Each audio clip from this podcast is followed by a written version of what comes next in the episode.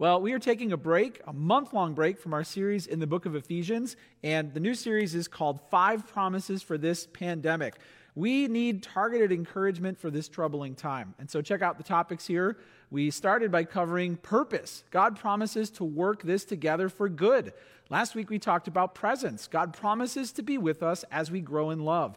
Today, we're going to talk about provision. God promises to meet all of our needs. And then we'll move on to God's protection and God's power. These sermons are meant to be encouraging for us. These are things that we can rely on, promises that we can cling to. So today we're going to see a portrait of God's provision in Elijah's life. So grab your Bible and turn to the book of 1 Kings, chapter 17. 1 Kings, chapter 17. We're going back to 875 BC. And Elijah, let me just say, wow. When we think of Elijah, this is his big debut in the Bible, the first time that he's mentioned. He would become the first person to raise the dead, the second person to ascend to heaven without dying. He would challenge the 450 prophets of Baal in a duel to the death on Mount Carmel.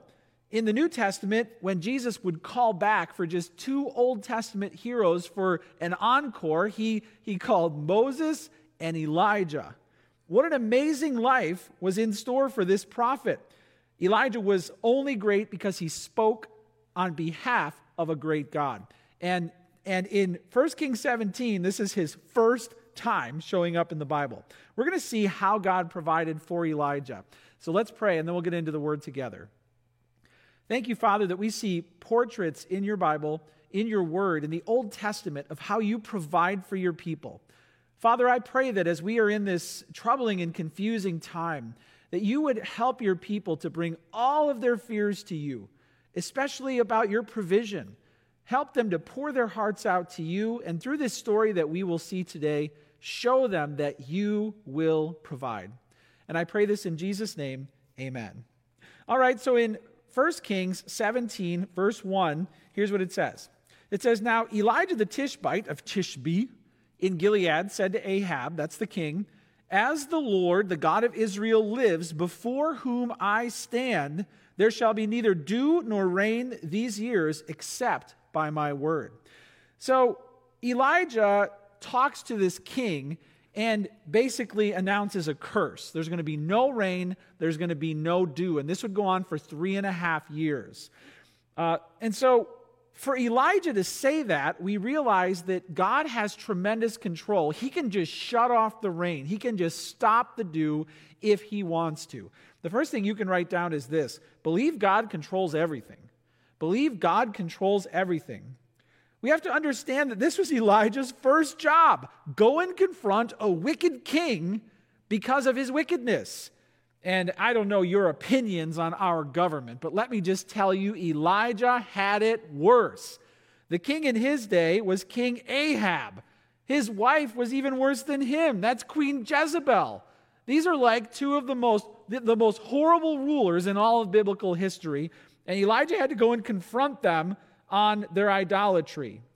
What did they believe? Well, they believed in the god Baal. And uh, they believed that if a dry season came along, that it was because Baal was temporarily surrendering to the god of death. And then when he would eventually come back and bring the rain with him. That's the false teaching that they were allowing in the land of Israel. So Elijah confronted this and he announced a curse on the rain and on the land. Now we have to understand that there is a divine purpose for drought. When God brings a famine, when God brings a drought, when God creates a season of need, he has a reason for it. In this story, it's because Israel is in huge trouble. They knew better than turning away from their God and trusting a false God, Baal. They knew better. Moses warned them that if they turned away from the one true God, there would be many curses. One of the curses announced was famine and drought. So it's very clear in this story why a famine was coming. They were being punished for this for their disobedience. But regardless of when a financial famine comes to a land, there, there is always a reason that God has for it. God wants to prove that He is faithful. And listen, the reason why right now we're in a time of uncertainty, the purpose God has for this season of, of, of want and hardship and need is the same as it was back then. He wants to prove faithful to you. God controls everything, and Elijah announced to this wicked king and his wicked wife that the rain would be shut off for three and a half years. Well, Elijah, that would put him in big trouble. Write this down. Here's what we learn God controls the weather. Just how strong and in control is God? Well, He controls the weather. Weather can have a great effect on your life and mine. It also has an effect on the food supply, right? We need water, we need food. And so if God shuts off the rain, that's a big problem. Back in 2013, we had a lot of rain in Chicago. Check out how it changed our neighborhoods. These are Chicago neighborhoods.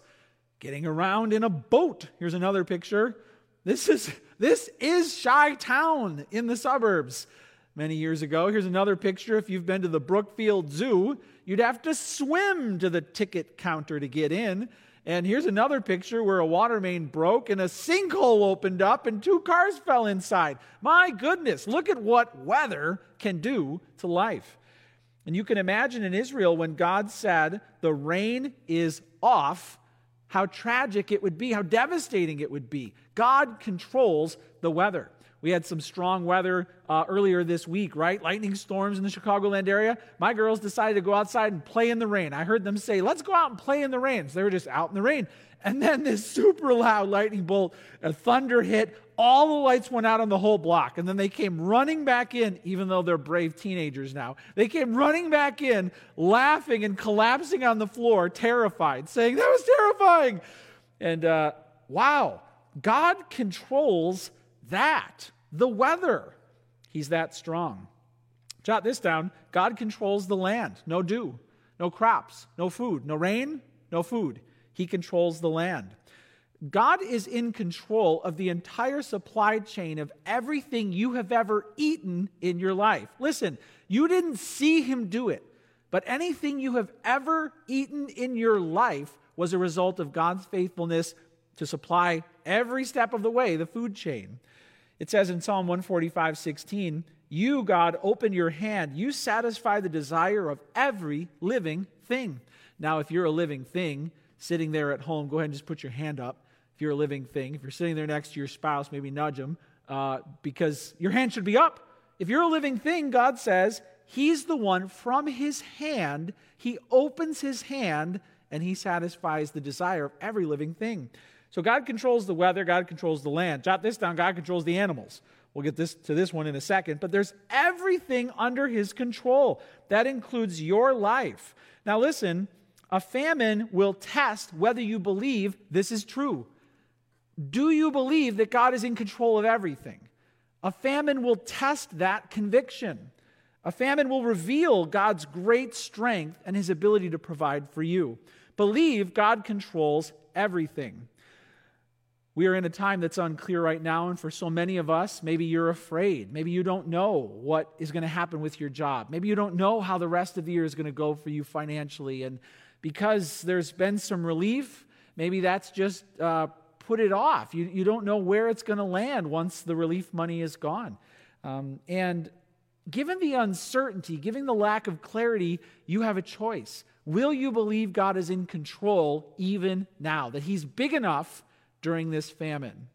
You know, as I think about our church, God has been faithful to provide for us as a church plant for the last 10 years.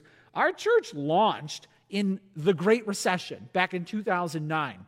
The housing bubble had burst, and there we were, planting a church in the recession. Here's a picture of our launch team.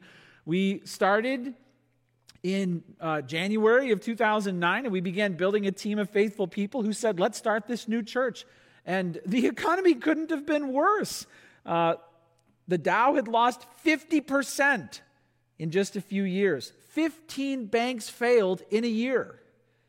And there we were doing this high risk thing called church planting. We needed to raise $80,000 as a launch team in eight months just to get through the first service because of equipment and expenses and costs. Wow. And on top of that, Lauren and I at home were trying to figure out how our personal budget would work while we were trying to uh, launch a church that didn't exist yet. I look back in my prayer journal, and I've got a note in my prayer journal back from December of 2008 as we were le- leading into the church planting season. And I wrote this Lord, we've hit so many potholes recently. Our oven broke, our desktop computer broke, my laptop computer broke, our water heater broke. Our washing machine broke. The old van broke. The old car broke. My new laptop broke. We have two flat tires on the new car. The new van is in for repair. Our downstairs carpet was ruined because the foundation leaked. All of that was happening at once while we were stepping into a season of trying to church plant. And I've got to tell you that God proved faithful. In the end, I look back and I say, I don't know how he did it, but he provided for the needs of our church and for our family during that, that great recession. God is in control of everything.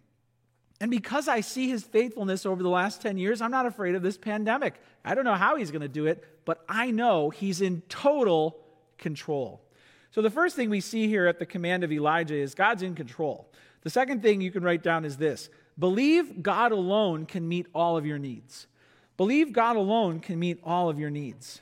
So it goes on in verse 2 to say this And the word of the Lord came to him, Elijah Depart from here and turn eastward and hide yourself by the brook Cherith, which is east of the Jordan. You shall drink from the brook, and I've commanded the ravens to feed you there. I'm trying to imagine what it's like to be Elijah. He just confronted the king and queen and said, No rain until I say so. Then God said, Run for your life. And, and he goes into this wilderness uh, by this brook. And God says, I've got a plan. And my plan to take care of you is this birds. Birds. Birds? He says he's going to, he commanded the ravens. Oh, so he went and did according to the word of the Lord. He went and lived by the brook Cherith, that is east of the Jordan, and the ravens brought him bread and meat in the morning, and bread and meat in the evening, and he drank from the brook. Believe God alone can meet all of your needs. This is an incredible story of God's provision.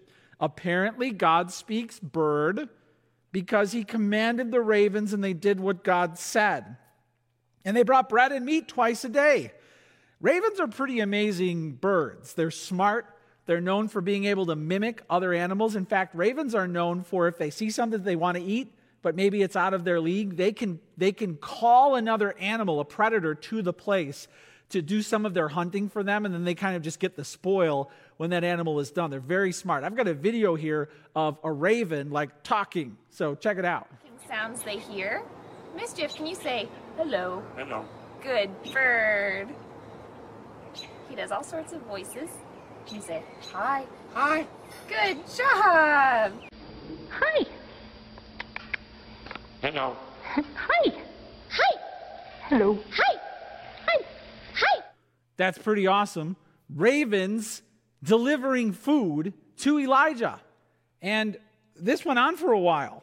So Lauren and I experimented with grocery delivery recently. It actually didn't go so well. She found this site called Instacart. You know, we're thinking maybe we stay in more, we don't go out. And so humans did shopping for us and brought groceries, and they messed it up.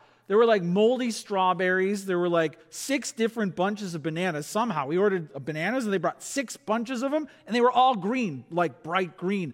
This was like three weeks ago. We still have them. We're waiting for them to turn yellow, and they haven't. And so we had to complain and get a refund. And humans didn't do it that well. The ravens got it right. Made me think about maybe starting a new business called like Rapid Ravens. We can train the ravens to deliver people's groceries for them twice a day. It's amazing that God did this. And it's unbelievable that God can provide for us in, in any way possible. Uh, if you believe that God controls everything and nature, then you have to rest your heart in the reality that He can provide for you. Is He going to have birds show up on your windowsill? No, no. But He did that here to show that He's in total control. And therefore, He can provide for you. Trust God alone to meet all of your needs. Now, we're supposed to see here that Elijah followed the word of the Lord, and Ahab was not. So it says here, the word of the Lord came to him, verse 2 Depart from here, turn eastward, hide yourself by the brook.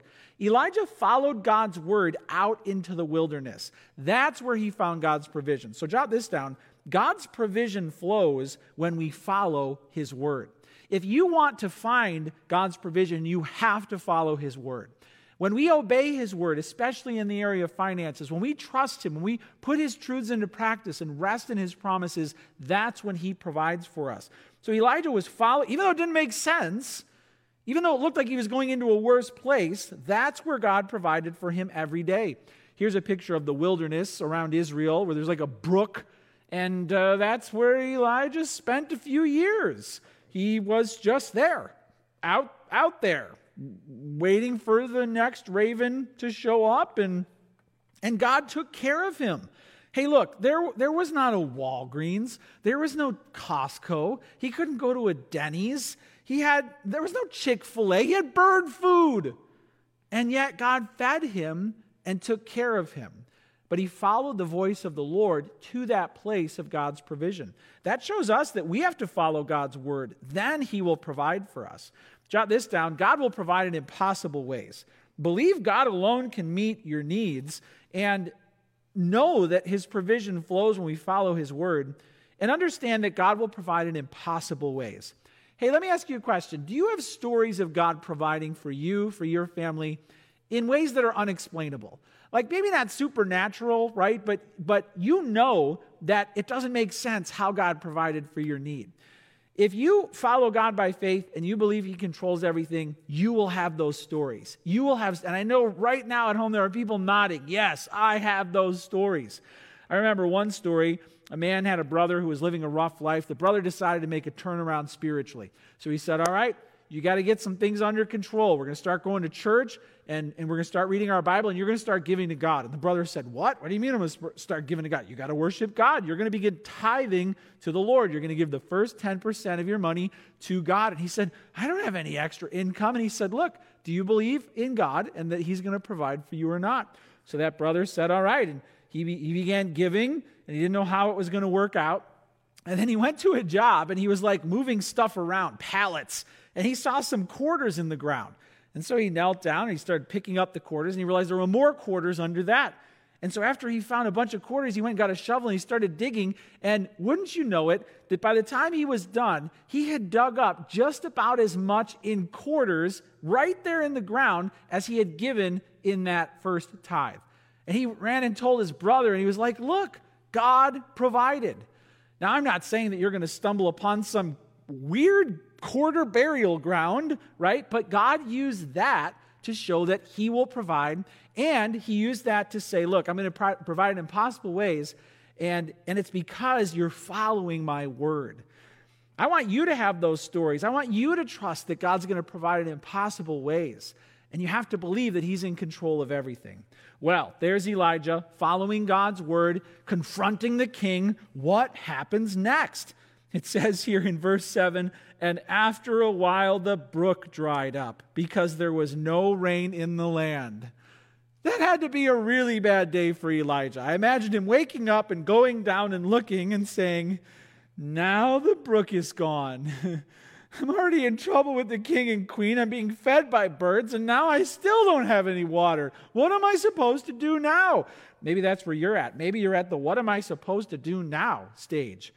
Well, jot this down. Number three faith first, provision second. Faith first, provision second. God uh, expected Elijah to take another step of faith. It goes on in eight, verse 8 to say this Then the word of the Lord came to him Arise, go to Zarephath which belongs to Sidon. So now he's leaving Israel and dwell there. Huh? This is a terrible time to travel. Behold, I have commanded a widow there to feed you. A widow, first a bird and now a widow. Widows were the poorest of the poor. They relied on begging, they relied on charity. They couldn't make it. And so for him to, to say to Elijah, Go to a foreign land and find a widow, this was a worse plan than the ravens.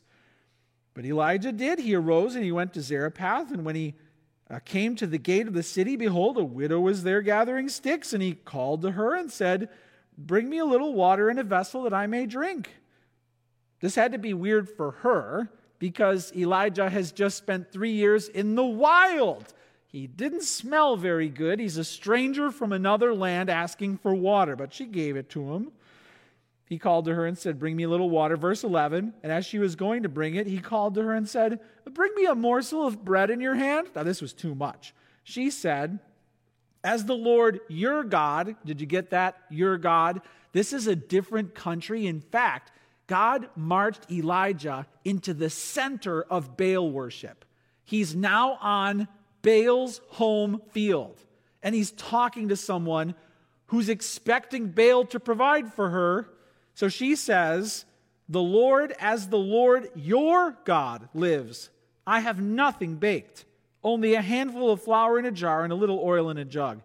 And now I'm gathering a couple of sticks that I may go in and prepare it for myself and my son, that we may eat it and die. And die. And die. Listen, Elijah shows up. He finds the widow. She says, I'm preparing my last meal. We're out of food. We're going to eat today and die tomorrow. Doesn't this sound like a terrible plan? How on earth is God going to use this widow to provide for Elijah? But by faith, he presents the request and gives her an opportunity to respond. Here's what he said He said, Do not fear. Listen, do not fear. Go and do as you have said, but first make me a little cake of it and bring it to me. And afterward make something for yourself and for your son.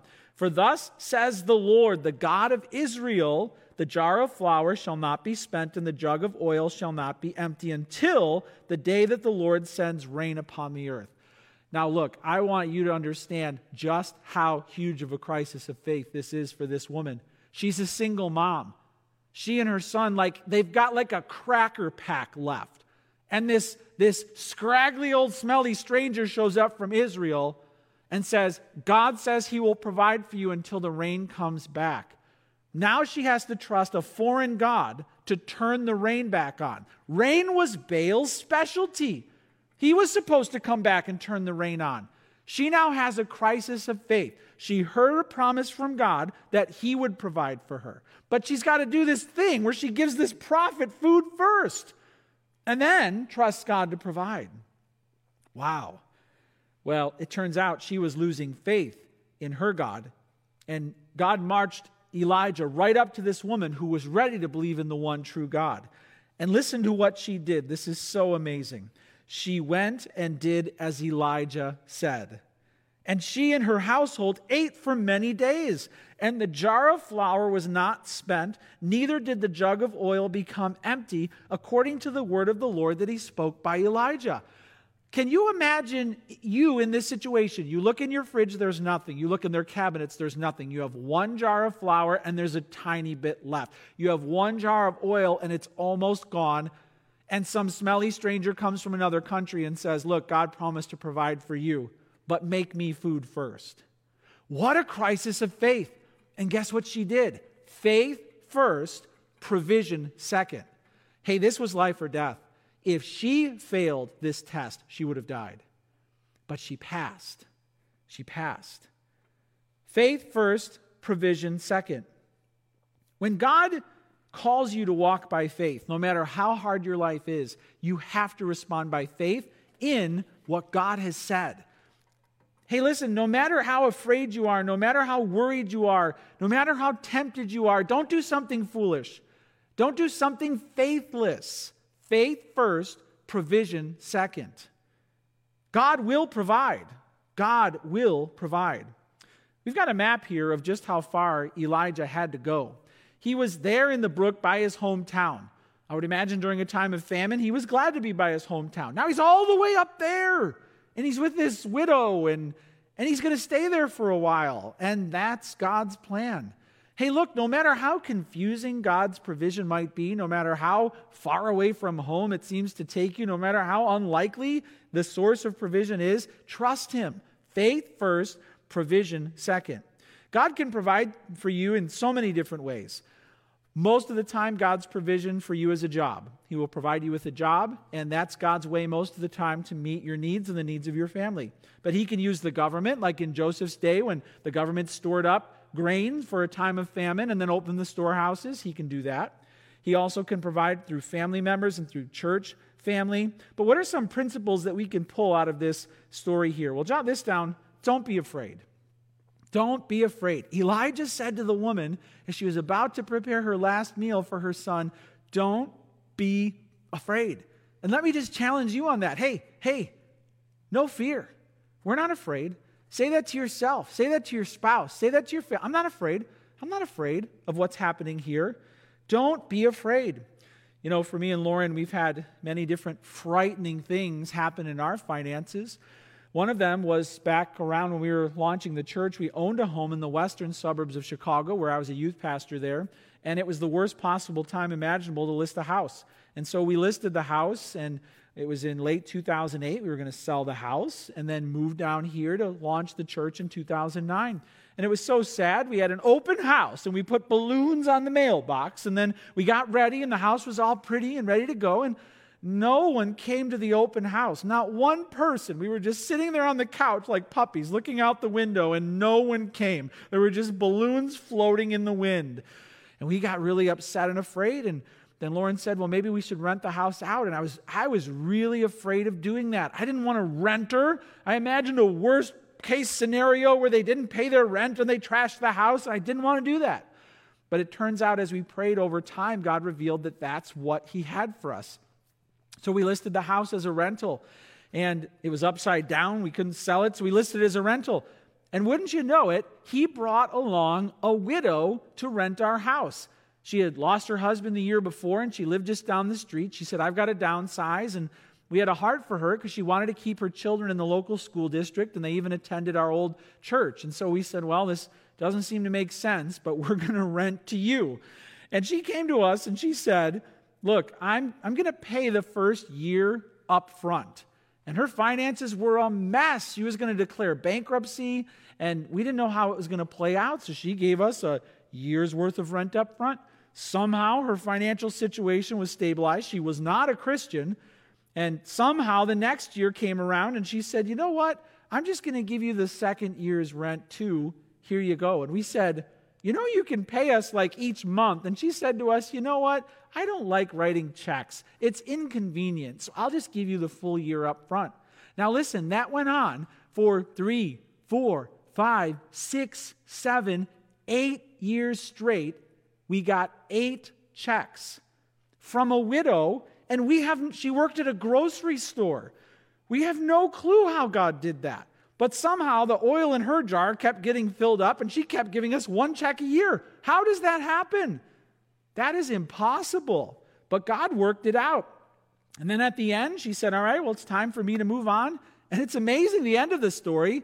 We listed the house, and it sold in just three days, and we closed in a month. God wrote an amazing ending to that story. And it was really his mercy that during that housing crisis and everything, he just saw us through that. And I can't tell you how afraid I was at times about how God was going to provide. But listen, I'm, I'm now saying to you faith first, provision second. Don't be afraid. Jot this down. Allow others to help you. Allow others to help you. God will use others to meet your needs because he wants to build his church into a loving family. So let me just encourage you look, if you're in a position of need, don't be stubborn. Don't be too proud to make your need known. Don't say, well, I'm just going to go it alone. And, and, and if I can't provide for myself, then I'm willing to suffer. That's not God's plan for you. He wants to, ha- to use others to help you. So you have to make your needs known, and then you have to watch God work. You know, when I was called into pastoral ministry, I didn't have any Bible degree. And so people started coming to me and Lauren, and they were like, Hey, are you going to go get a Bible education? I was like, Yeah. And they're like, All right, we want to help pay for that. And so they started offering to cover tuition. And we had two young kids at home and then three young kids at home. We didn't have money for that. But I was able to get my master's degree at Moody Bible Institute. Listen, we never asked once for help, but other people paid for the whole thing we didn't pay a penny, not for food, not for books, not for tuition, not for anything. He used other people to do it. And I'm thrilled that those people now are rejoicing at what God has done in our lives from that time. So allow others to help you. Jot this down. Trust God to multiply your resources. Look, we don't know exactly how this works, and it's not a guarantee. But somehow, when you walk with God and you're faithful to Him and you trust Him, yes, He can extend the life time of your cars and your furnace and your clothes and your savings and your roof. There are just ways that He can make your resources last longer. He can multiply what you have. He's amazing. He can do that. And you have these stories too if you've walked with God. Again, this is not like some mystical guarantee, but He just finds ways to extend out the things that you do have, provided you're consecrated to Him. Don't be afraid. Allow others to help you. Trust God to multiply your resources. And jot this down pray huge prayers. Pray huge prayers. The New Testament gives us a closing summary on the life of Elijah, and it says this It says, Elijah was a man with a nature like ours, and he prayed fervently that it might not rain. And for three years and six months, it did not rain on the earth. Then he prayed again, and heaven gave rain, and the earth bore its fruit. Hey, listen, Elijah was a man just like us. He prayed, and the rain stopped. He prayed, and the rain started. So let me just invite you. I don't know where you're at when it comes to the finances, when it comes to God's provision, but look, believe He controls everything. Believe God alone can meet all of your needs. Faith first, provision second. Don't be afraid. Allow others to help you. Trust God to multiply your resources and pray huge prayers. Look, I think God is going to have amazing stories for you, for me, for our church, for our families. He's going to have amazing stories of how He provides, but we have to walk by faith. And I want to just invite you to trust God this morning to provide for you during this time. Let's go to the Lord in prayer right now. Heavenly Father, Lord, we don't know what the next few weeks will hold. We don't know what the next few months will hold. We don't know what the next few years will hold. But I know you are in control of everything. And so, Father, right now, I just pray that your people would trust you I pray that they would humble themselves before you and that they would say what they already know Father, you are in control of everything. Father, I trust you to provide. Lord, remind us how you fed the 5,000 with just a few loaves, a few fishes. That's all it took. Remind us that if we bring what we have to you, that you will multiply it. Father, help us to not be foolish. Help us to not be fearful, but help us to be faithful. I pray that as we continue to honor you with what you've given to us, that you would provide for us and meet all of our needs just as you've promised. And Lord, if, if some hit a season where they, they can't, they can't pay their bills, they, they can't give to you, they, they can't, oh Lord, may they be humble and may they make their need known. And may you surround them with provision from the government that you have established, from the church that you have given them, from family and friends. And may you teach them what it means to receive the love and provision from other people. Father, I pray that you would write amazing stories during this time. I pray that you would show us, Lord, prove that during this famine, you are faithful to provide for all of our needs. And I pray this in the name of Jesus Christ. Amen.